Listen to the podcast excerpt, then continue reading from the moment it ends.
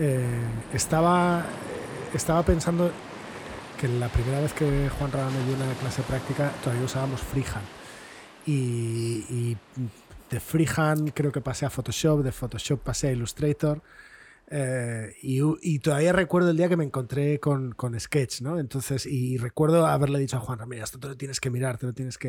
Eh, entonces, quería, ahora que te tenemos aquí, Carmen, por lo menos que nos empieces contando con tus palabras y visto desde dentro, ¿Qué, tiene, ¿Por qué Sketch está, por qué, qué ocupa ese, ese lugar en el corazón de, tantos de nosotros que nos dedicamos a eso? Tú, ahora que lo has podido ver desde dentro, ¿tú dónde crees que está ahí el, meollo de la cuestión? Pues mira, no estoy muy segura. Em, lo que me sorprende normalmente es cuando la gente se pone a repasar las herramientas con las que ha empezado, con las que más o menos continúa, siempre se olvida, siempre se olvidan de Fireworks. Cuando realmente Fireworks que era la herramienta que Macromedia sacó para, para un poco sustituir a Photoshop y puentear a Freehand, que hacía un poco el mix ese de, de entre, entre bitmap y, y vectorial, pues eh, es un poco el germen de lo que es Sketch en realidad, porque eh, cuando, de, hecho, ese es el hueco que quedó cuando, cuando Fireworks lo compró Adobe y lo dejó morir, porque de repente no lo volvieron a actualizar y empezó a fallar y a fallar. Había mucha gente que estaba ahí como esperando que saliera algo, porque no, o sea, por, lo menos la gente que yo conocía, la que estaba eh, a mi alrededor, yo estaba en Twenty en ese momento trabajando y, y estaba, el o sea, el, el Firefox nos estaba fallando todo el rato, se caía, se colgaba, se nos perdían las cosas, o sea, era un desastre. Y en ese momento Sketch estaba empezando a salir. había ahí un grupo de gente que no quería caer en el Photoshop otra vez, que no quería ir como volver al abismo ¿no? de, ponerse a diseñar para web en Photoshop, para web y para aplicaciones, porque ya había aplicaciones. Entonces, eh, había gente, por ejemplo, como, como Ale, que había hecho, Ale Muñoz, que había hecho un montón de, de distintos, eh, ¿cómo se llaman estos, los pequeñitos programitas para, para completar Fireworks? Plugins. Los plugins. Los plugins. Mira, de verdad tengo la cabeza últimamente pues se había, se había, puesto a hacer un montón de plugins para Firefox y tenía ahí como, como la pena, ¿no? Y poco tiempo después él entró a trabajar en Sketch. Y yo creo que, que, eran muy poquitos, eran ocho o así, cuando nosotros en Twenty empezamos a, a, migrar. No nos atrevimos a migrar, por ejemplo, de repente desde el Firefox hasta hacia, el, hacia Sketch, porque Sketch todavía estaba empezando y era como que nos daba un mogollón de miedo. Y hicimos ahí un salto súper doloroso pasando por Photoshop y todo el, equipo de diseño sufrió. Y eso, eso ya os terminó de convencer, ¿no? De decir, sí, duró, duró, poco. Pero es que además fue migrar toda la librería, todo el design system que estábamos haciendo, lo migramos todo a, Photoshop y, y, justo entonces vimos que Sketch empezaba a petar más. Y fue como, mira, pues volvemos a empezar y volvimos a migrarlo todo a Sketch. Eh, desde dentro, yo, realmente llevan bastantes años. Yo, yo es que ya me he montado en el coche en marcha entonces, no sé exactamente cuál sería ese, ese, sentimiento que tenían ellos, ¿no? De ser pioneros ahí, de pillar el... Eh, yo sé que la gente que trabaja ahí es muy apasionada de lo que hace y los fundadores son, desde el principio han estado trabajando con las manos en, la herramienta y de hecho no, no, han dejado de hacerlo en ningún momento. Entonces, ahora hemos crecido mucho, de los ocho que debían ser cuando nosotros en Twenty empezamos a trabajar con Sketch, debían ser ocho o diez personas, a ahora que somos 120 más o menos, eh, el crecimiento es enorme, pero es que, sobre todo han crecido el, último año. O sea, eh, cuando yo entré eran 65, ahora somos 120, hace 10 meses. Ostras, es, eh, es un buen ritmo. Ha doblado. Se mantiene, se mantiene un ritmo y seguimos. Se mantiene el espíritu ese de, querer trabajar con las manos en la masa, de que todo el mundo está pendiente del producto, no solo de, no solo de, de hacer no solo de hacer su pequeña parte de código, su pequeña parte de, diseño, sino de entender cómo funciona la herramienta y lo que queremos, a dónde queremos ir con ella. Y, supongo que, esa parte del espíritu de no querer perder como el craft es, parte de lo que hace Sketch Em, estaba, estábamos, mientras estábamos preparando esta conversación, eh, le decía a Juanra que había estado pensando en, un concepto que se maneja a veces pues, en radio o en podcasting, que es el de la percha, ¿no? El decir, bueno, pues eh, para el contenido del programa de hoy, ¿en qué percha, qué excusa lo colgamos, ¿no? Y, y, dedicándonos al diseño y eh, yo en particular al digital y teniendo historia con Sketch, el haber visto estos días la las referencias que estés haciendo al décimo aniversario, el pensar eso, que es una herramienta que lleva ya 10 años y, que parece que, no sé, que parece que, eh, es de lo más fresco, es de lo más joven que hay, pues, pues era, era una excusa perfecta para traerte, pero, pero también no, no podía dejar pasar el decir que eh, Carmen Lanza, que es quien nos acompaña hoy, se basta y se sobra como percha para, este, para este podcast. O sea que no sé si no sé si es Carmen la excusa para hablar de Sketch o, Sketch la excusa para hablar de Carmen o para hablar con Carmen. Entonces, eh, nos acompaña hoy eso, una, una, diseñadora con 20 años o más de 20 años de experiencia, eh, que se dice pronto, eh, y como habéis podido oír, alguien que, en tres minutos hablando ya menciona nombres que nos suenan a todos, ya no solo Sketch, sino 20, eh, y, ya seguiremos hablando de, de, más cosas durante esta conversación. Sí que, eh, reenganchando con lo que decías, eh, Mm, me, sentía muy familiarizado. Yo no tengo tan claro el momento del cambio, ¿no? El momento en el que yo me pasé a Sketch. Sí que recuerdo que venía, yo había estado un tiempo trabajando con Photoshop y con Illustrator también, o sea, hacía mis componentes ahí con Illustrator y también era un poco una locura. Eh, y tengo, tengo un doble recuerdo. Por un lado, eh, eh, esa sensación la primera sensación fue como de, bueno, esto es de juguete. O sea, no sé, era, era una mm. herramienta tan sencilla que dices, no me puedo creer que pueda hacer todo mi trabajo con esto. Pero cuando di el paso a empezar a usarla, creo que es de las primeras herramientas así profesionales con las que me he encariñado. Y, eso he dicho de una herramienta que se usa para trabajar, que, es el tema que quiero introducir, eh, que me fascina, ¿no? El cómo se diseña para hacer herramientas eh, no es nada, no debe de ser nada fácil, ¿no? Donde hay, hay algún, no sé, ¿Hay alguna guía interna para decir mm, eh, cuál es la prioridad a la hora de, o de dónde sale ese, ese placer que a muchos nos daba trabajar con Sketch? Pues yo, yo se lo achaco un poco a que la gente que estaba, empezó desde el principio y la gente que sigue, eh, de hecho hay gente que lleva mucho tiempo allí, o sea, que, que, fideliza bastante a nivel interno, yo creo. Pues que es gente que realmente también le gusta lo que hace. O sea, a los que programan les gusta mucho programar, a los que diseñan les gusta mucho diseñar. Y, y, los que lo han fundado realmente son programadores y diseñadores. O sea, realmente es, es difícil trabajar para, para el público que... O sea, los diseñadores son muy difíciles, porque siempre estamos pidiendo como que... Y, una herramienta de diseño para diseñadores es ya como el, el colmo de lo difícil. Y, y, ya lo veis en redes, ¿verdad? que siempre, siempre hay como opiniones muy apasionadas de las herramientas que van saliendo, de las y como que necesitan que, que, todo esté perfecto y a su gusto. ¿no? Sí, sí, sí. Pero, pero claro, es imposible que todo el mundo esté contento con lo, con lo mismo. Pero yo creo que es eso, que, que, la gente le cogió cariño porque surgió en un momento en el que nos hacía mucha falta, que estaba bien hecho, era muy sencillo, o sea, era la simplicidad, pero no, o sea, con algo, una complejidad por detrás que no se transmitía. Yo creo que eso no, nos, nos, hizo, nos hizo querer migrar a todos.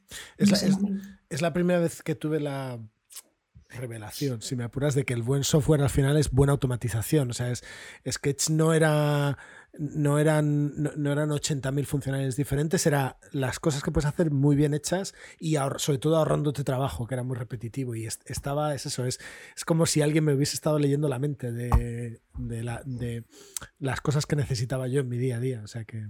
sí. sí. pero yo creo que es por eso ¿eh? también. Porque me, me, acuerdo cuando entró Ale a trabajar allí, que yo te digo que yo no, faltaban muchos años para que yo llegara a plantearme siquiera la posibilidad de trabajar aquí.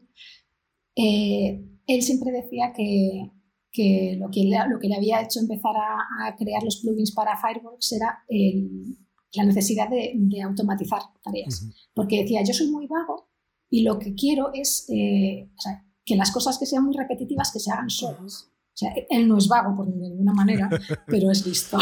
Entonces, algo que es que lo puede hacer un botón, ¿para qué lo vas a hacer tú 18 veces? Si lo puedes hacer con una sola acción.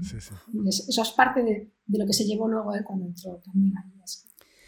Oye, pero eh, a mí me, me, es una cosa que me, me, llama mucho la atención el hecho de, de diseñar para una herramienta, por un lado, o sea, ser diseñador de interacción, ¿no? Como eres tú, diseñador de interacción. Dedicarte a estar trabajando dentro de una herramienta que es para diseñadores. Y, y, yo, me planteaba, porque el otro día me cruzaba leyendo una cosa por ahí, el tema de los, del sesgo del diseñador. Que bueno, que el sesgo del diseñador pues es como el sesgo de los, de los demás profesionales, pero nosotros tenemos el, los nuestros propios, ¿no? Que es justo del que tenemos que huir cuando trabajamos, cuando hacemos diseño de interacción para gente que no es diseñadora. Pero ¿cómo somos, cómo narices somos los diseñadores? O sea, ¿cómo te quitas tú del... ¿Te tienes que quitar para empezar del sesgo del diseñador o no? O por el contrario, te tienes que entregar al sesgo puesto que tú eres diseñadora también y entonces crees que piensas como los usuarios que utilizan Sketch. Es como el, el metadiseño, ¿no? Es un lío, ¿no? Mira, yo, yo creo que me he librado un poco de parte de, esa, de ese problema porque en realidad yo no he entrado en, el departamento de diseño. Yo soy product manager. Entonces me he tenido que quitar la gorra de diseñadora como a la fuerza. O sea, no me la puedo quitar del todo porque es parte de lo que yo puedo aportar eh, como product manager, que no soy desarrolladora, que soy diseñadora de formación por mi experiencia. Entonces, no me puedo quitar del todo la gorra de diseño, ni debo quitármela porque le doy esa parte también. Pero tengo que evitar diseñar. los diseñadores son otras personas que tienen que hacer ese trabajo. Y eso, eso también ayuda un poco a, hacer como un cool down, ¿no? Y dices, bueno, relájate porque no lo vas a hacer tú. Entonces, tenemos también research, hacemos research y también se intenta tener un poco una visión externa, no solo lo que nosotros querríamos en la herramienta, pero también se diseña mucho así. O sea, yo veo que los diseñadores también intentan introducir en la herramienta lo que ellos necesitarían para trabajar. Pero se le da toda una capa de investigación y de, y de pensar más allá de me vale a mí como diseñador.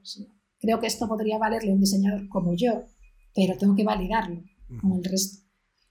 Creo que es bueno porque diseñan para diseñadores, ellos son diseñadores, y es bueno también que tengamos un poco también la, lo que nos gustaría tener dentro de nuestra propia herramienta, porque al final el dogfooding es una base de lo que desarrollamos. O sea, nosotros nos usamos nuestra propia herramienta, todos.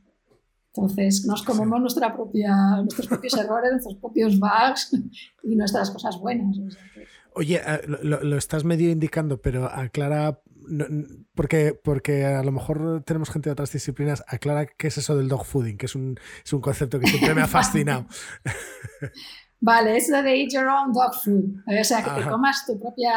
O sea, lo que, la comida del perro, lo que te la comes tú.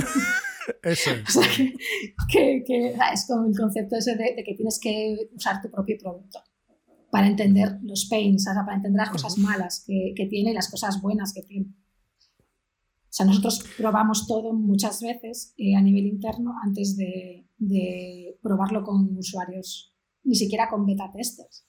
Lo probamos nosotros, lo usamos nosotros, nos lo revisamos de arriba abajo y, y lo integramos en el flujo de trabajo de los diseñadores. Y, esa es la única manera un poco de que nosotros mismos veamos qué es lo que creemos que está mal. Es una, es una sensación que tengo, o sea, es una de esas sensaciones que me generó Sketch y que luego más adelante me he encontrado eh, con, en, otro tipo de herramienta, en Visual Studio Code, que es un editor de código que el poquito código que escribo así en ratos libres es el que uso. Y es esa sensación de dices, efectivamente, esto lo ha diseñado, lo ha pensado, lo ha programado alguien que lo usa porque hay un montón de detalles que no se pueden planificar desde lejos. Entonces, eh, vamos, se nota, se respira el dogfooding. Sí. Yo me estoy imaginando ahora los diseñadores de Sketch eh, viendo los mismos iconos que ven en la interfaz de lo que están diseñando y confundiendo la realidad con el producto diseñado. tiene que ser muy divertido ver una pantalla. Podría, podría ocurrir, pero no, la verdad es que no, no sé si les ha ocurrido alguna vez, es posible. y tú estás ahora entonces trabajando más en procesos, siguiendo los procesos. A ver, nosotros estamos, o sea, tenemos un poco la organización, estamos probando una organización tipo, eh, tipo Agile, con muchos matices, ¿no? para adaptarlo a nuestra forma de trabajar y demás. Pero estamos haciendo equipos de, de producto para, hacer, para lanzar cada feature. Y, y hacemos un proyecto por cada una de las fichas que vamos a sacar y metemos un equipo, un squad, que lo llamamos, un grupo de, de, trabajo multidisciplinar con eh, la persona de, de QA, de Quality Assurance, con el, con el diseñador, eh, los diseñadores, los developers y un product manager y, y bueno, luego gente que entra y sale para, para complementar. Pero son squads pequeñitos para intentar trabajar más rápido y poder probar las cosas más rápido y antes. ¿Y tú estás con el látigo de los tiempos?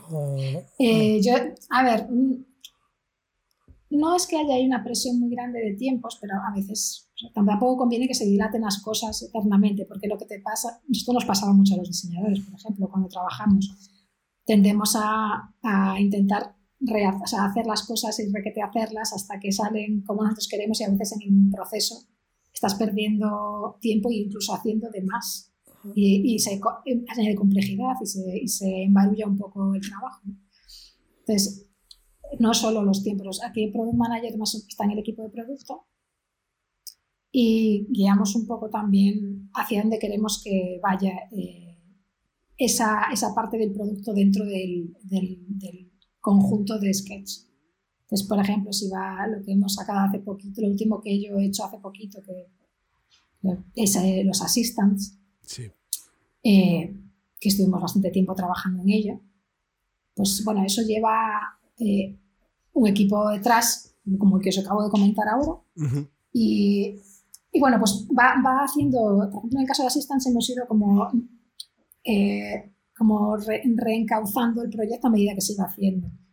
Eso es parte también del trabajo de producto. ¿Y cómo va a encajar ese producto dentro de Sketch? ¿Cómo va a encajar Assistant? ¿Dónde, dónde va a funcionar? ¿En qué parte del workflow de un diseñador tiene sentido que esté?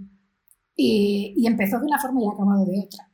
o sea, tiene una trayectoria de, de, de, probarlo una y otra vez, de, del dogfooding que hablábamos antes y de ver que había cosas que no funcionaban, volverlas a probar y cambiar un poco tener un poco la flexibilidad de cambiar, aunque no estés dentro de los tiempos que supuestamente te has marcado para hacerlo.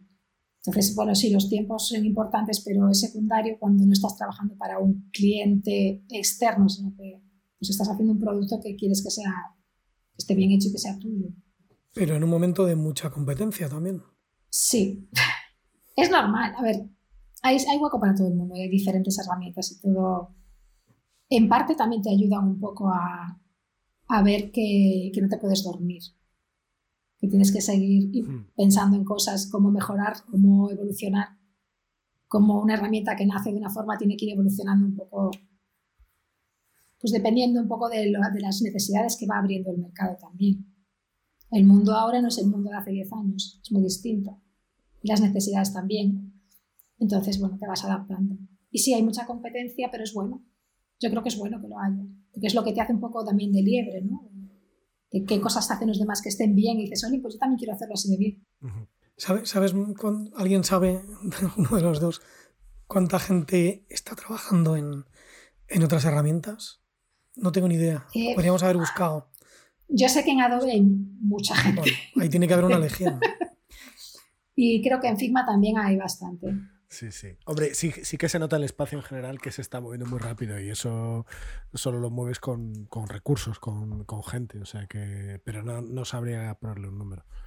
No, la verdad es que no sé números tampoco yo. O sea, probablemente debería saberlos. Y probablemente estén en algún sitio donde yo pueda verlos. Pero, nosotros deberíamos haberlo buscado antes de hablar contigo y preguntarte. Igual alguien que nos oiga tiene el detalle y nos da la información.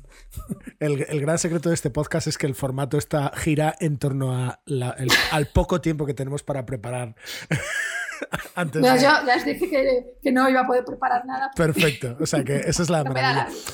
Oye, me, ha gustado una cosa. Eh, cuando estabas hablando del, eh, de tu puesto o de tu transición, o sea, del hecho de que te has tenido que quitar la, gorra diseñadora, ser eh, product manager, porque es verdad que la figura del product manager, yo me he encontrado, hay, hay, como un montón de perfiles distintos, pero no sé si por casualidad o por necesidad o qué, pero yo me, ten, me, me, he solido, he venido a encontrar con product managers que venían como del otro lado, ¿no? Como de la parte más técnica.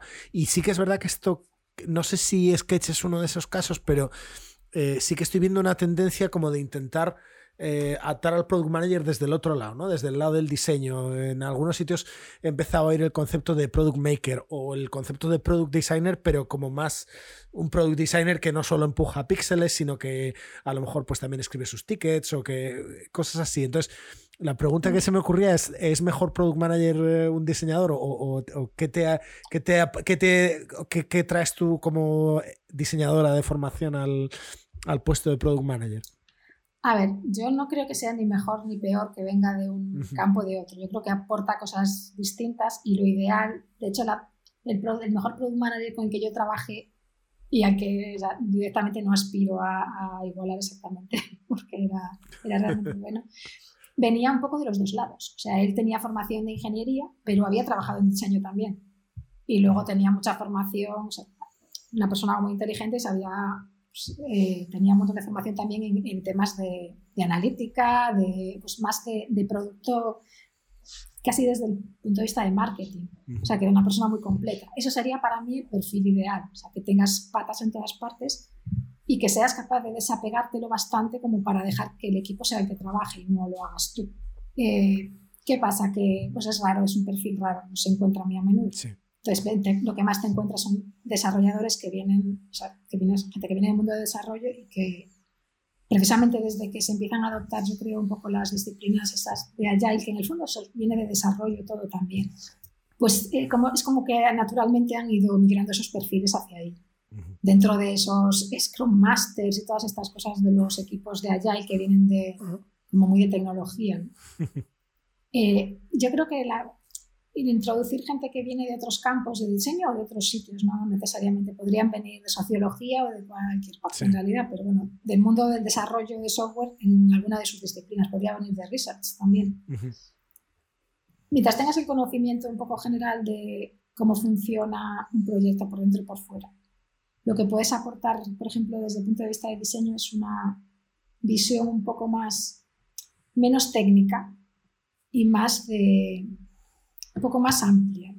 No digo que no se pueda hacer también desde desarrollo, porque los que conozco son buenos también pero que no te bajes tanto al detalle de las, de las issues o de, los, o de cómo se soluciona técnicamente un problema, porque es fácil pasarte a ese lado cuando, cuando entiendes lo que te están diciendo.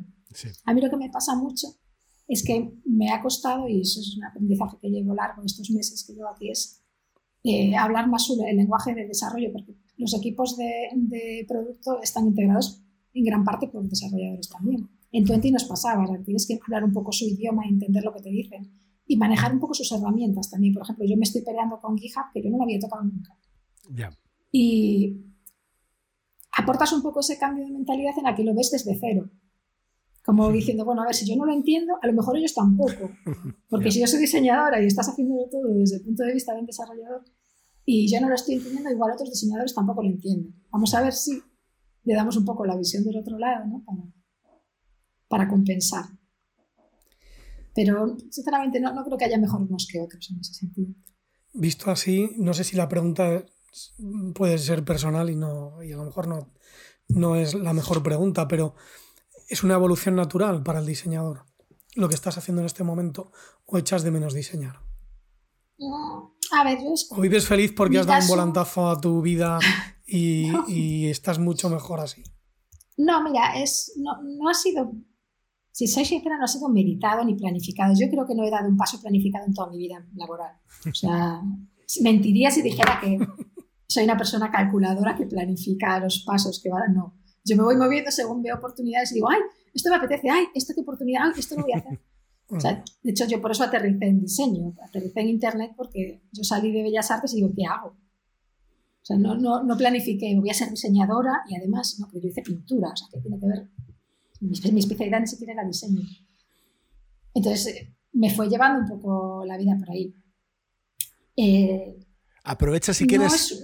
Perdona que te interrumpa, pero aprovecha si quieres para. Porque es que si no te lo iba a preguntar, porque a mí ese, ese viaje, además, eh, esta es una de las manías que tengo, igual ya la he soltado por aquí, pero eh, esa sensación como de que el diseño para elevarlo, pues como que hay que tecnificarlo, ¿no? O hay que poco más que convertirlo en una ingeniería. Y a mí me encanta, ya tuvimos a Leticia aquí, cuando vi que venías tú también de Bellas Artes, digo, joder, quiero saber, ¿no? De, ¿qué, qué, qué que se trae, o, por un lado, ¿cómo llegas, ¿no? De estudiar pintura y bellas artes a, diseñar para Internet o cómo era aquella época, ¿Cómo, cómo fue aquel proceso?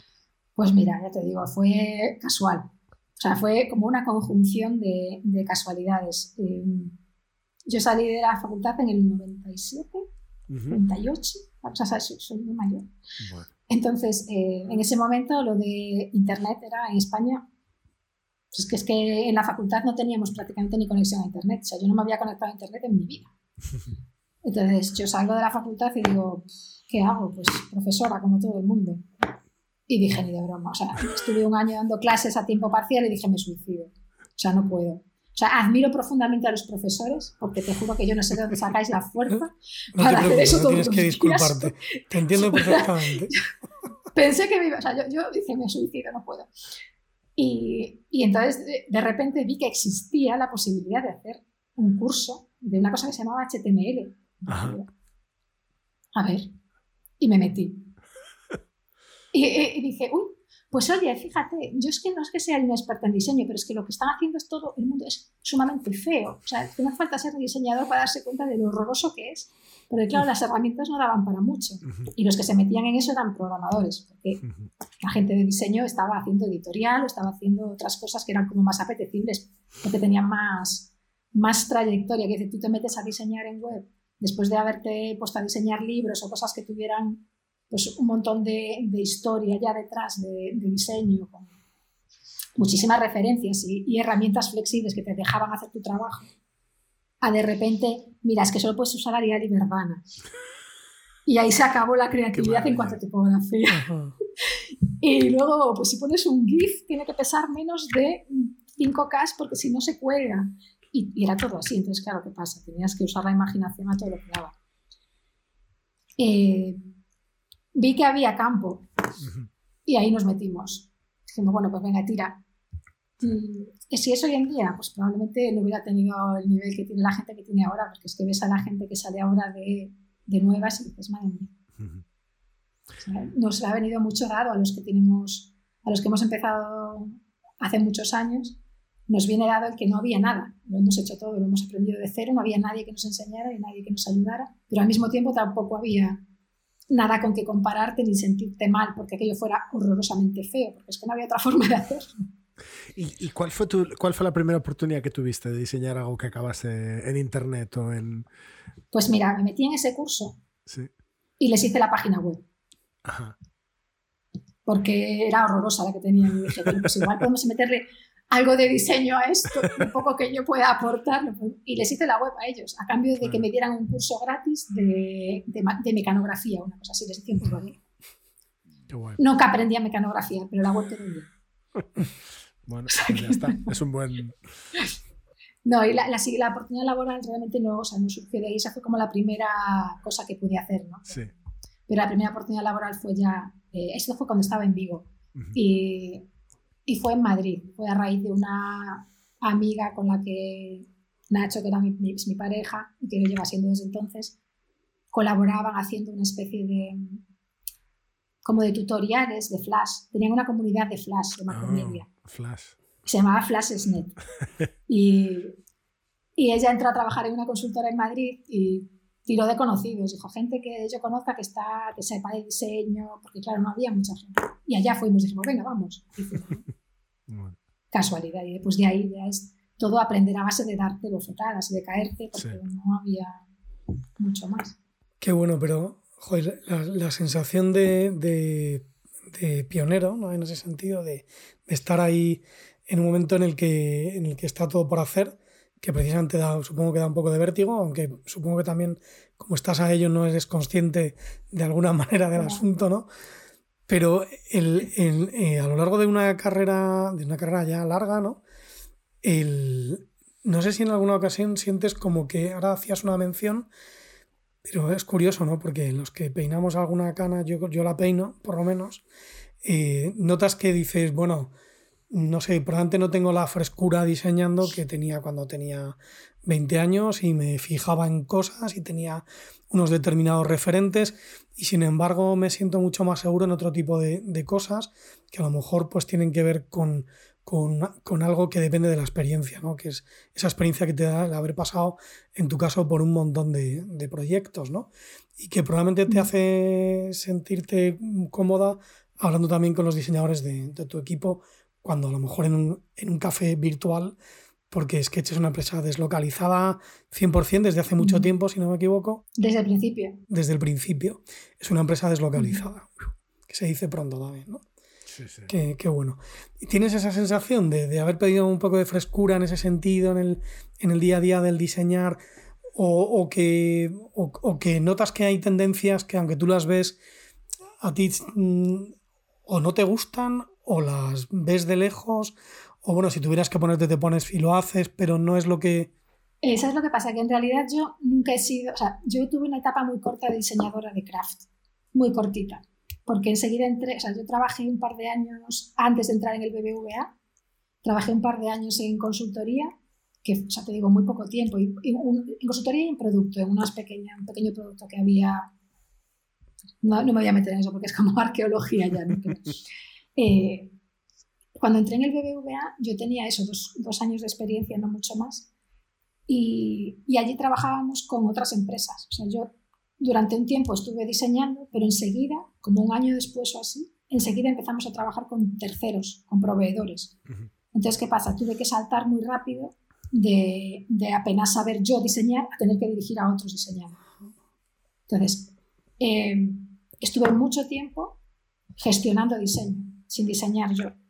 ¿Qué pasa? Ah, por una parte aprendes muchísimo, porque aprendes de los mejores. Yo trabajaba con gente como Fior, como Adaptive Path, como IDEO. O sea, yo trabajaba con gente que era, madre mía, yo nunca he tenido esa frescura, porque nunca he tenido esa, ese nivel. ¿no? Directamente no. Lo que pasa es que eh, tu cabeza se llena de referencias y tienes un montón de cosas con las que comparar lo que va viniendo. Yo creo que mucha parte del trabajo de diseño es llenarte de referencias nadie hace cosas desde cero, todos copiamos de una forma u otra. de hecho, es como te enseñan a, trabajar. Te enseñan, empieza copiando a los buenos y luego ya se te ocurrirán cosas con las que mejorar o con las que cambiar esa forma de trabajar. Pero, pero en realidad, como, como ya te digo, nunca he tenido, nunca me he sentido como buena diseñadora de craft pues tampoco he tenido la, la sensación de pérdida, ¿no? De haber dejado de diseñar como de repente, ¿no? Porque no lo he hecho de repente. O sea, yo he estado 10 años en el BBVA dirigiendo diseño, luego 3 años casi en 20 dirigiendo diseño y a la vez diseñando, que me tuve que volver, o sea, porque me contrataron para dirigir diseño, pero de repente cambió el timón y dijeron, aquí nadie va a estar solo gestionando aquí vamos a estar gestionando y produciendo. Y dije, pues la hemos liado. ¿Este era el 20 red social o era el 20 ya luego con eh, operadora móvil? Yo entré a dirigir la operadora. El equipo de diseño de la operadora eran como dos empresas distintas. y, cuando, y cuando desapareció la red social, ya empezaba, ya éramos todos otra vez una sola, como una sola empresa. Una sola. Y, y claro, ahí me tuve que volver a poner a trabajar manos en el tema. Y tuve que reaprender muchísimo. Le, tengo cariño a Sketch en parte porque eh, aprendí de cero otra vez con Sketch. Como que yo ya no sabía diseñar prácticamente, sabía, así, sabía diseñar, a ver. Eh, sobre todo diseñaba interacción, pero volverme a meter en pantallas y hacer detalles y hacer... O sea, yo esto hacía años que no lo hacía. Y fue como un máster hiper rápido en el que o, lo haces o te mueres. y, y fue como, bueno, pues Sketch, como estamos todos empezando con Sketch, por lo menos mi torpeza con la herramienta no se nota tanto, pero estamos todos en el mismo nivel de, comienzo, ¿no? y, y, por eso también tengo cariño. Y en parte luego es lo mismo, como, como solo tuve esa etapa de volver a Craft y luego me metí otra vez a, a dirigir diseño. Cuando yo, por ejemplo, en Accenture estaba, estuve diseñando por una parte pero por otra parte está haciendo cosas que no tienen nada que ver con lo que yo había hecho nunca, como el diseño para espacios físicos, que es como dices, estoy empezando otra vez a decir, ¿qué está pasando aquí? Entonces, yo creo que si algo tiene de bueno nuestro trabajo como personas que, tengan una disciplina, vamos a llamarlo creativo, que no me gusta mucho llamarlo así, es que te permite girar una y otra vez y hacer cosas distintas. No te tienes por qué encajonar en una disciplina y hacer eso para siempre. O sea, no tienes por qué hacer iconos para toda tu vida. Puedes cambiar. No pasa nada. Y puedes hacerlo mejor o peor y cambiar y hacerlo mejor en otra cosa. Pero todo es diseñar. Yo creo que en el fondo todo es diseñar, pero es que incluso los desarrolladores también diseñan. Todo eso quiero decir al menos. Sí. Todo, ellos también, o sea, yo alucino porque la creatividad que se necesita para desarrollar también es, es, es, importante, no es solo el, tema del, de la UI, lo que se ve en un trabajo de diseño. Todo tiene el mismo peso. Les voy a pedir a mis estudiantes que escuchen este podcast atentamente. ¿Por, qué? ¿Qué mensaje quieres mandar? Eh, no, bueno, hay varios en realidad de los que han salido ahí que me, que me interesan particularmente, pero, pero hay alguno que tiene que ver con, lo que es diseñar, hay alguno que tiene que ver con la importancia, con esa parte de la interacción que normalmente le cuesta mucho más a la gente ver, ¿no? La gente que no, que no, se ha, que no ha entrado, que no se ha metido, pues no, no ven eso, ven los píxeles y no ven eh, esa serie de procesos, esa serie de, de, cuestiones que hay que pensar para que todo eso luego, de una forma tan absolutamente natural e inconsciente, eh, utilices en tu teléfono, por ejemplo, ¿no? Que cuando les, cuando les en realidad les pones a analizar qué hay, que, qué hay que hacer para crear un grupo de WhatsApp, que para ellos es esto, cuando les haces que lo dibujen, de repente ves cómo hay un escalofrío que recorre su espalda y dicen, vale, ya, ya veo yo que aquí hay más de lo que yo pensaba.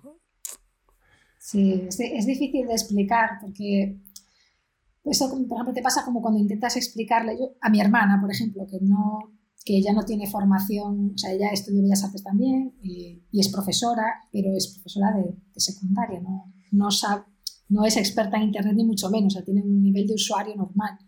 Pero claro, ellos usan las herramientas. Entonces, ¿cómo explicarle qué es todo lo que hay detrás de esa herramienta para que la pueda usar y la complejidad que tiene y por qué no le funciona ¿Y por qué funcionan unas y otras no? ¿Y por qué les resulta tan fácil manejarse con WhatsApp, pero luego la Junta pone una, una aplicación para los profesores y, no, y nadie sabe manejarla y, y, no funciona en las plataformas, solo funciona en Windows y no sé? Y dices, ¿cómo te explico toda la complejidad que hay detrás para que esté pasando esto? O sea, el diseño que ves al final es una capa más de todo un proceso. Si no existe la otra parte, todo lo que hay por detrás, eh, esto, no es, esto no es un papel, esto tiene un montón de capas por detrás. No es que puedas pintar, que quede bonito, esto no es, un cuadro, esto no es arte. Esto es, otro, esto es un proceso complejo y cada vez es más complejo. Porque antes era más estático, por ejemplo, pero cada vez se, complica más. O sea, mi etapa en Accenture, con, con, eh, yo trabajaba en el equipo de Hybrid Spaces, a mí me explotó el cerebro allí. Porque ya no estás solo en la capa dos dimensiones de la pantalla. Ahí ya te pasas estoy en un espacio y cómo me revuelvo, cómo hago yo para que este proceso que también tiene un flujo se desarrolle en un entorno, no en una pantalla linealmente de clic, clic, clic. Y encima, con el agravante, esto, esto lo mencioné hace dos episodios con, con, María Sortino, con el agravante de que si metes la pata no, no le das a la release y se le actualiza a todo el mundo, sino que se va a quedar ahí. Sí.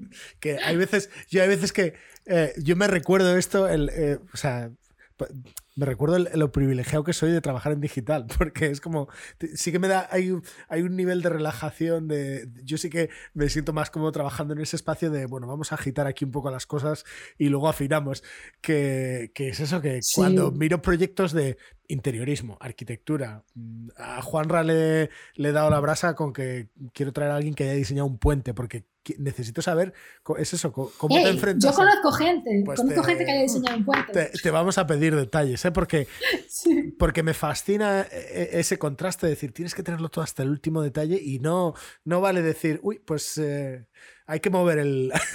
hay que mover el pilar un poco para allá, ¿sabes? Entonces, eh, sí, sí. Oye, no, no voy a caer en... Dime.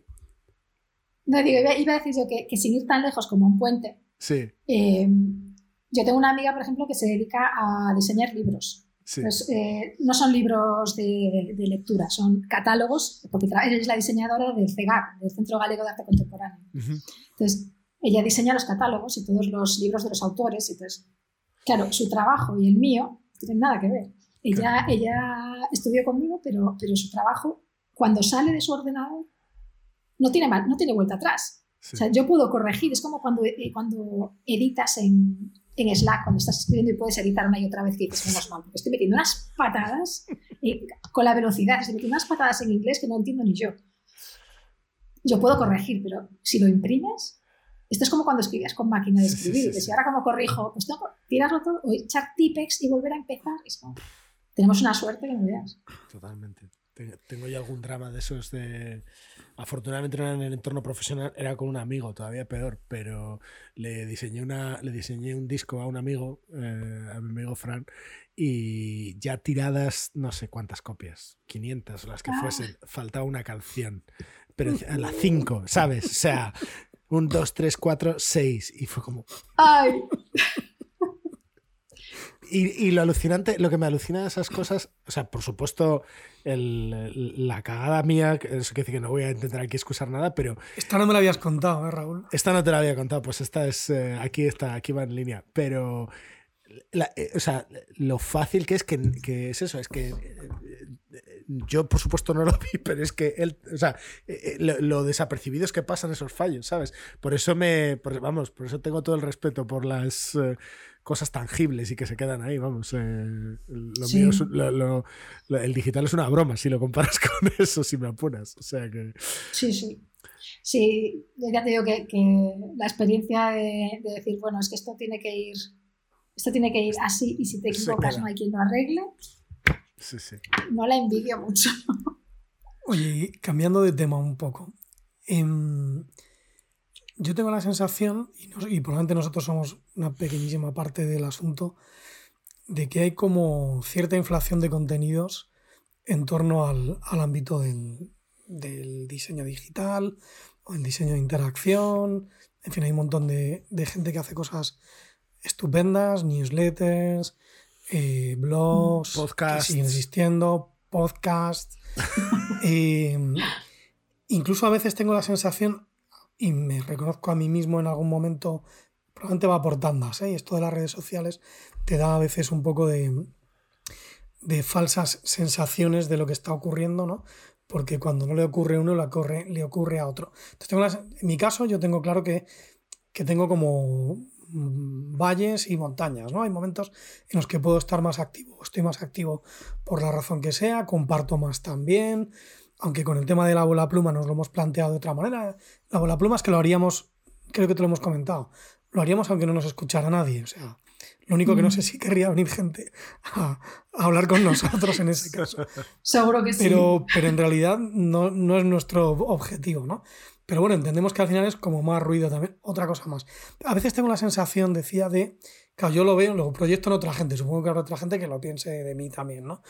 De que hay mucha gente en el sector como que, joder, dices, hostia, esta gente no tiene fines de semana porque, Dios mío, es domingo y en lugar de estar encima de una tabla de surf en una playita por ahí disfrutando de, de algo que te gusta, vaya, pues estás currando o estás tuiteando sobre un tema o estás diciendo que te estás leyendo no sé qué libro que es del mismo tema, ¿no?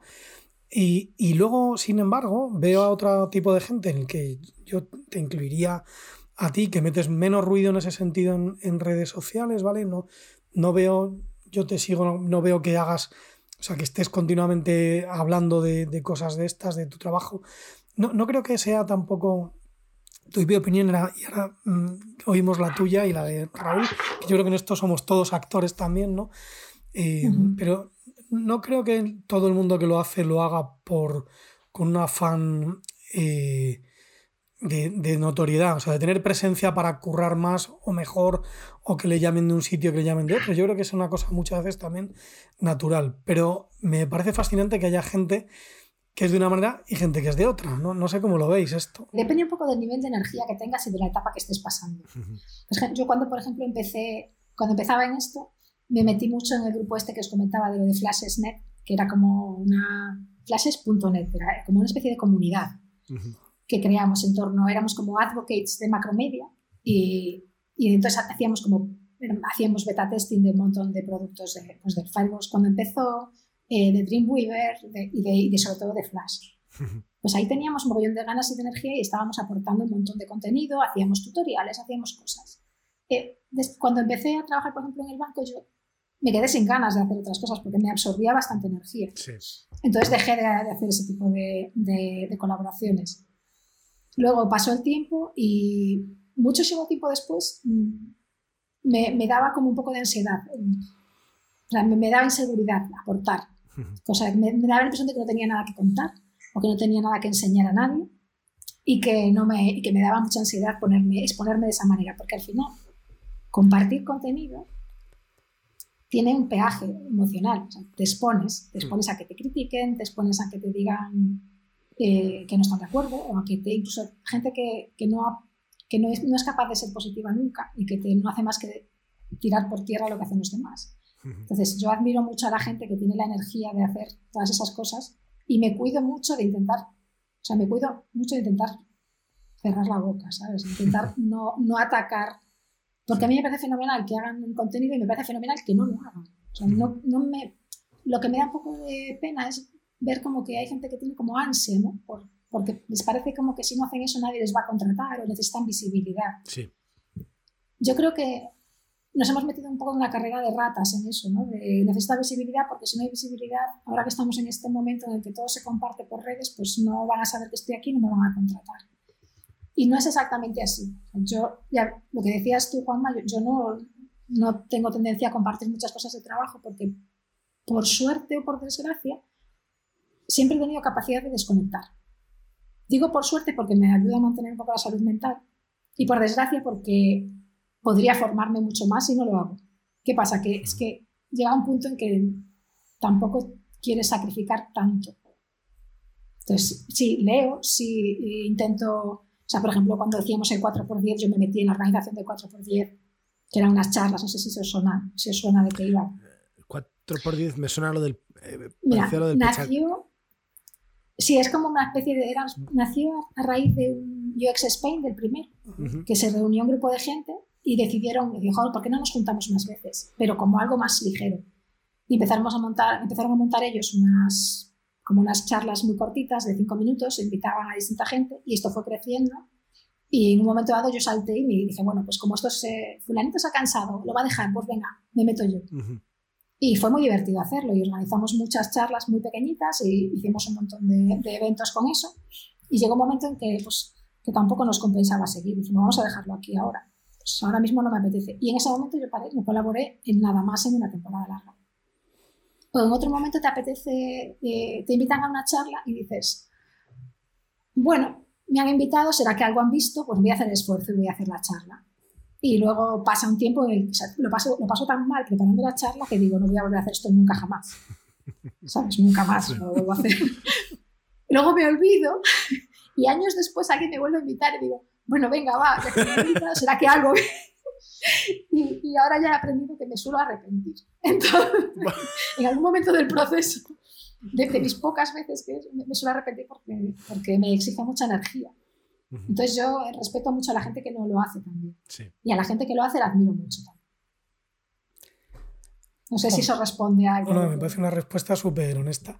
Yo la verdad es que me he visto, debo, no sé, debo ser Debo, debo, tener múltiple personalidad porque me he visto reflejado en muchas de las de los, de los roles que has planteado, ¿no? En, probablemente depende de los momentos de la vida, ¿no? Claro. Incluso me he visto reflejado en algún momento también un poco troll. Supongo que todos tenemos momentos estresantes o no sé, en los que nos pasan cosas por la cabeza y de repente sacamos el hacha sin querer y que me perdone el que al que se lo haya sacado porque fijo que alguna vez lo habré hecho, ¿no? Pero, pero no es la intención, desde luego. Pero mira, si hay una cosa que he aprendido, o sea, si hay una cosa que te da la experiencia, lo que hablábamos antes de tener más experiencia, menos experiencia, experiencia vital sin más, ¿eh? ya no experiencia en diseño, es que te tienes que perdonar por meter la pata.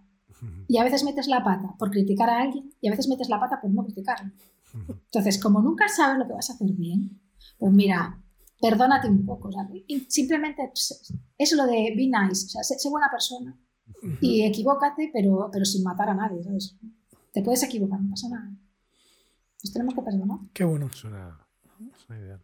A mí, yo no sé si la, pregunta la lanzabas también para mí o. Sí, sí. Yo, yo, un poco parecido a lo que decías, yo me siento muy reflejado en muchas cosas que ha dicho Carmen. Eh, sí que me. Yo sí que me recuerdo como habiendo intentado jugar a ese juego, ¿no? tampoco lo digo como para hacerlo de menos, ¿no? Pero, pero sí que recuerdo un momento de darme cuenta en el de. O sea, darme, darme cuenta de que estaba intentando.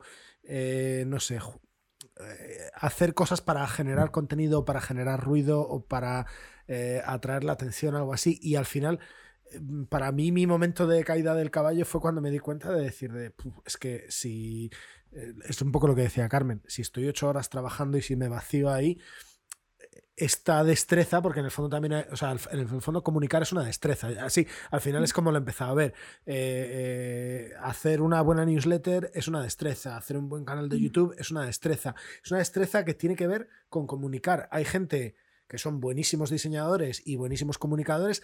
Hay gente que son buenísimos comunicadores en el diseño y a lo mejor no, no, eh, cuando rascas un poco, a lo mejor no hay, no hay tanto bagaje profesional en la parte de diseño y, no hablo y sin hablar de diseño, es decir, que te lo puedes llevar. Hay, hay fantásticos comunicadores de ciencia que no son científicos, por ejemplo, ¿no? Mm. Entonces, a, mí ese fue uno de los perdones que me hice, el decir, bueno, eh, eh, si, voy a poner mis energías en ser mejor en algo, las voy a poner en, ser en, diseñar mejor o en ser un mejor compañero de equipo, las, voy a poner en donde voy a pasar ocho horas al día eh, rodeado de gente y, voy a poner mi energía en ser mejor ahí. Y si luego... Eh, fuera de eso, tengo ganas de escribir algo, tengo ganas de hacer un podcast, tengo ganas de. Bueno, pues me voy a conceder el no, no necesito, pues en el fondo lo que decíamos antes, ¿no? Es decir, oye, pues voy a hacer las cosas aunque no me escuche nadie, porque no tengo la energía para ponerme a que a, hacer las cosas solo para que me escuchen o solo para que me lean o solo para eso. Entonces, mm. eh, e, eso en cuanto a la producción. Sí que es verdad que luego eh, yo creo que en, en, la parte de consumo me siento también un poco eh, saturado, un poco ha habido veces que me he quejado como de que Juan Regal me debe decir la sensación de como de me viene mucho contenido y es como el mismo contenido mm. una y otra vez, los mismos clichés una y otra vez, pero en el fondo, o sea, eh, eh, en el fondo tampoco sé qué es lo que estoy buscando, entonces no creo que sería una queja justa, ¿no? El decir, eh, me estás dando siempre lo mismo, pero tampoco sé lo que estoy buscando, entonces simplemente soy un, pues eso, soy un troll que no me gusta lo que viene, ¿no? Entonces, por eso es lo que dices tú, me, me, doy un poco de espacio, no trato de no sé, Twitter, por ejemplo, lo intento usar con una finalidad más expresiva casi que, opinativa. Hay veces que, pongo cosas más por el gusto de escribirlas que, por, que porque sea realmente lo que pienso, ¿no? Y, me, quedo en ese, me quedo en ese espacio de decir, bueno, pues es, eh, llego a casa y hago garabatos en un papel, escribo cuatro tweets y, hago un podcast y, para eso me da. Así que... Yo es que tuve una, una experiencia así como bastante esclarecedora, una temporada de mi vida en la que sin tener nada que ver con el diseño, estaba, estuve de administradora de un foro, de un foro de, temas de protección animal. Y eso me quitó las ganas para básicamente toda mi vida volver a discutir con nadie en Internet. por eso... Ríete tú de foro coches, ¿o eh, A ver, sí, porque en foro coches yo no he entrado en mi vida, pero básicamente no estás, no estás valorando la vida, no, no estás jugando con vidas. Sí. Y eh, habrá movidas aparte de las cosas que hagan en Foro Coches en sus, en sus momentos oscuros. Un foro dedicado a, la adopción de gatos, por ejemplo, que era lo que yo estuve ayudando a llevar, es, una, es un estrés horroroso. Y te peleas con la gente porque la gente hace cosas que no están bien. Y, es que no me lo puedo creer. o sea, quiero decir, no se me habría ocurrido nunca verle el lado oscuro al, a un foro de adopción de gatos. Dios mío, o sea, no sé. Es que el mundo de la protección animal es vale. No, como, sí, supongo que habrá mil... Como todos los mundos, tiene... Mil complejidades. Hay gente que, que adopta con unas ideas y gente que adopta con otras. Y los animales en este país tienen una protección muy baja. Y bueno, y el caso es que te metes en discusiones por lo que sea. Y a mí la ansiedad que me genera a posteriori... Hay gente que le encanta discutir.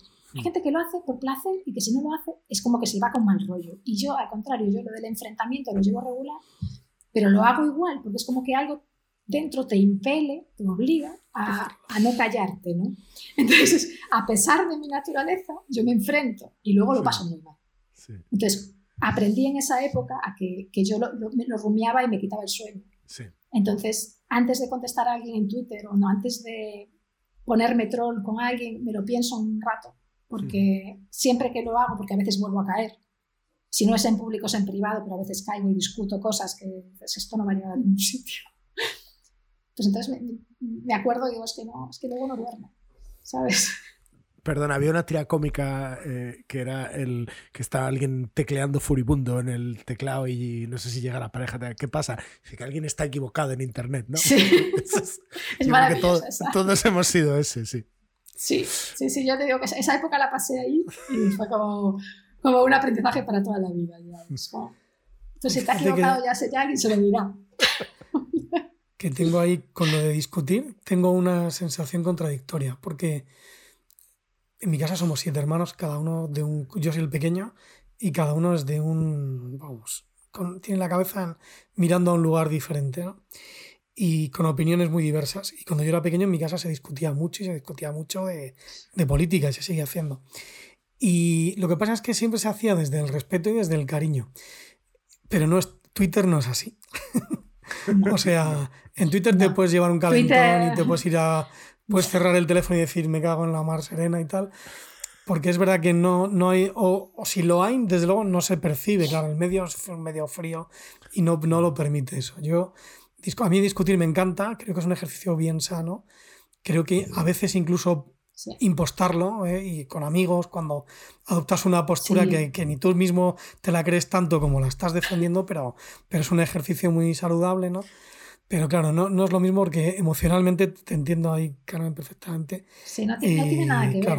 El desgaste es distinto, es distinto. A mí tampoco me En persona, no digo yo que en persona discuto muchísimo. O sea, menos que antes, porque yo he tenido épocas que era como, por favor, es que no discutes hasta, hasta empezar a contradecirte, ¿sabes? Hasta empezar a ponerte en la postura contraria por, por no callarte. En persona sí, pero ya te digo que esto trasladado a las redes sociales me ha dado tantos disgustos que, que lo he frenado de alguna manera y digo, por lo menos algo aprendo ¿no? y lo aplico a la vida. Yo el problema con el que me encuentro en Twitter o en las discusiones de Twitter es que siempre está mezclado, o sea, a lo mejor tú te metes a hablar con alguien de algo y, y tú en ese momento estás hablando con esa persona y le estás respondiendo a esa persona, ¿no? Y, y crees que estás participando de un diálogo cuando la diferencia que tiene Twitter con la conversación que podamos tener tomando una caña eh, es que esas respuestas que te dan o que das tú, las está viendo el resto de la gente. Entonces, de pronto hay veces que vienen respuestas que es eso, que no se trata de, argumentar, sino que se trata de aquí estoy yo, ¿no? Y, y, o sea, no, no, yo soy culpable de eso también seguro. Entonces, eh, yo creo que es ahí, a mí, yo cuando entra en ese espacio es donde a mí me empieza a consumir y es donde me doy dos pasos para atrás y digo, bueno, eh, pues ya para otro día. Pero, pero sí. Y vosotros que trabajáis en, en bueno, empresas que, o en ambientes que son, eh, o sea, que tienen una, una gran diversidad cultural por, por la procedencia de la gente, ¿cómo se discute ahí? ¿Cómo se discute? Con, o sea, porque me da la sensación de que nosotros somos un poco cafres discutiendo, no sé. Tengo estas, no sé si es, a lo mejor es mentira, ¿eh? pero no, le veo yo a un inglés, eh, Raúl, discutiendo así. En vuestro caso, Carmen, tenéis gente de toda, de todo el mundo, de toda Europa, fundamentalmente. O... Tenemos gente, tenemos gente en, muchos sitios y, y además es que nuestra comunicación es básicamente escrita, con lo que los equívocos pueden ser gigantes la gente es muy cuidadosa. De hecho, es cuidadosa con, los chistes porque además tenemos una política de respeto y de, o sea, un código de conducta de respeto con que seguimos muy a rajatabla porque tiene que ser un entorno seguro, el trabajo tiene que ser un entorno donde te sientas protegido y donde te sientas bien. Y se discute, o sea, se, se exponen ideas y se discute, pero se discute con mucho cuidado. La gente no se pone a, nunca jamás se falta el respeto y si algo puede dar lugar a equívoco, o sea, la cosa más tonta que puede dar lugar a un equívoco, un chiste que puede interpretarse de dos maneras, enseguida hay alguien que te dice, no, pero mira, yo quería decir esto, porque no te vayas a pensar que yo tenía esta idea, no, que eso es otro. Y además le añades la complejidad de que hablas en otro idioma. Y en otro idioma encima, eh, o sea, Yo digo lo que decía la de Modern Family, yo soy muchísimo más lista en español. Pero mucho. Esa es una super frase que me he encontrado ayer. O sea, no había visto la serie y es, es buenísima. ella, ella es mucho más graciosa, yo soy mucho más lista. y graciosa también. O sea, yo en inglés no tengo maldita la gracia y además me cuesta mucho más expresarme, no tengo la soltura que tengo en mi propio idioma. Entonces, claro, es como que todo lo que sean, ya no te digo discusiones de cosas que no son relacionadas con el trabajo, porque se dan, tenemos muchos canales y en Slack se dan muchos tipos de conversaciones, de debates, digo, no son discusiones, son debates, son conversaciones. Pero ya en temas de trabajo, o sea, cuando tú quieres argumentar lo que te cuesta, es que, a mí me cuesta la vida, o sea, me cuesta el triple que hacerlo en español, o sea, si ya argumentar una, una, cosa, la necesitas como armarla bien en tu propio idioma y, decirla con cuidado, sin ofender y dando feedback y tal, hacerlo en un idioma que no es el tuyo te cuesta mm. muchísimo más. Hay que pensarlo todo mucho más. Por eso siempre tengo sueño cuando acabo de estoy cansadísima. Yo, yo, quizás mi experiencia, eh, eh, yo no sé si tiene tanto que ver con, o sea, es una cuestión cultural, pero no diría cultural de, por así decirlo, de nacionalidades o de territorios. Es una cuestión de, la cultura de la empresa. O sea, yo, eh, eh, yo siempre digo una, una, cosa igual, no sé si esto es inapropiado o no, pero yo, eh, para ponerlo así en bruto, digo, eh, yo solo soy racista con los ingleses blancos, ¿no? Con, en plan de, con el típico inglesito tal que lo ha tenido todo muy bien, porque eh, es, es, la, es una gente con la que me cuesta mucho entenderme, pero entenderme en el sentido de eso, pues tienen, manejan mucho, son muy indirectos hablando, mucha, son muy mm. pasivo-agresivos, entonces hay determinados contextos en los que me cuesta leerle y, y, y la posición es que al final donde más cómodo he estado trabajando es en los espacios de trabajo más diversos, ¿no? O sea, eh, cuando he estado en un sitio que era homogéneo, que eran todos cortados por el mismo patrón, es lo que digo, ingleses, blancos, casi todos hombres, no sé qué, eh, eh, yo me sentía ahí como en un, como ahogado, ¿no? Por así decirlo, ¿no? me costaba conectar con la gente. Cuando he estado en un espacio, pues donde dos portugueses, un brasileño, italianos, indios, no sé qué, ahí se, se genera un cóctel en el que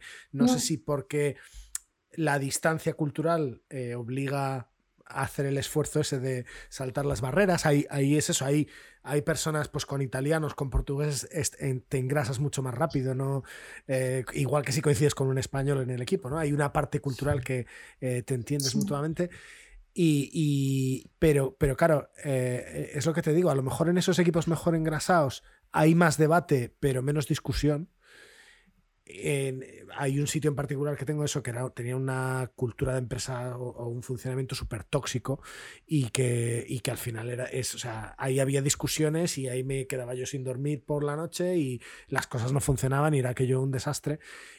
Quizás mi experiencia más reciente de las últimas dos semanas, pues eso, he empezado a trabajar en remoto, que es la primera vez que tengo una experiencia, y lo que estoy percibiendo es que el debate o la conversación es mucho más estructurada, es mucho más eh, tal, eh, alguien propone algo, alguien, eh, aunque, aunque sea una llamada, ¿no? Pero alguien propone algo, alguien tiene una contra y se resuelve todo mucho más rápido, se, se gestiona de otra manera, pero ya te digo, al fin, a mí al final, esto igual es una decisión muy personal, pero, pero yo donde más cómodo me encuentro, ya esto es egoístamente hablando, donde más cómodo me encuentro es donde eh, los grupos han sido más diversos. La suerte que tienes es eso, que eh, vivo en una ciudad como Londres y eso es más fácil de encontrar, aunque todavía te encuentras eso, eh, lugares muy homogéneos, ¿no? Y, sí. bueno. Sí, es verdad. Y además es curioso porque, aunque teóricamente cuando, cuando trabajas en un ambiente multinacional y multicultural, supuestamente, el idioma que, que usas para comunicarte eh, es lo que supuestamente tendría que uniformizar esa comunicación, en realidad no lo hace. ¿Por qué? Eh, sin ser yo lingüista ni nada, o sea, yo sé que los lenguajes modelan bastante la forma de pensar. Entonces, no habla igual inglés un español que un inglés y no habla igual inglés un finlandés que un, que un danés o que, o que un brasileño. Entonces, el idioma no es lo que está determinando la forma de comunicarse, sino todo su, toda su parte cultural que vuelca en la forma de expresarse en ese idioma, el que sea.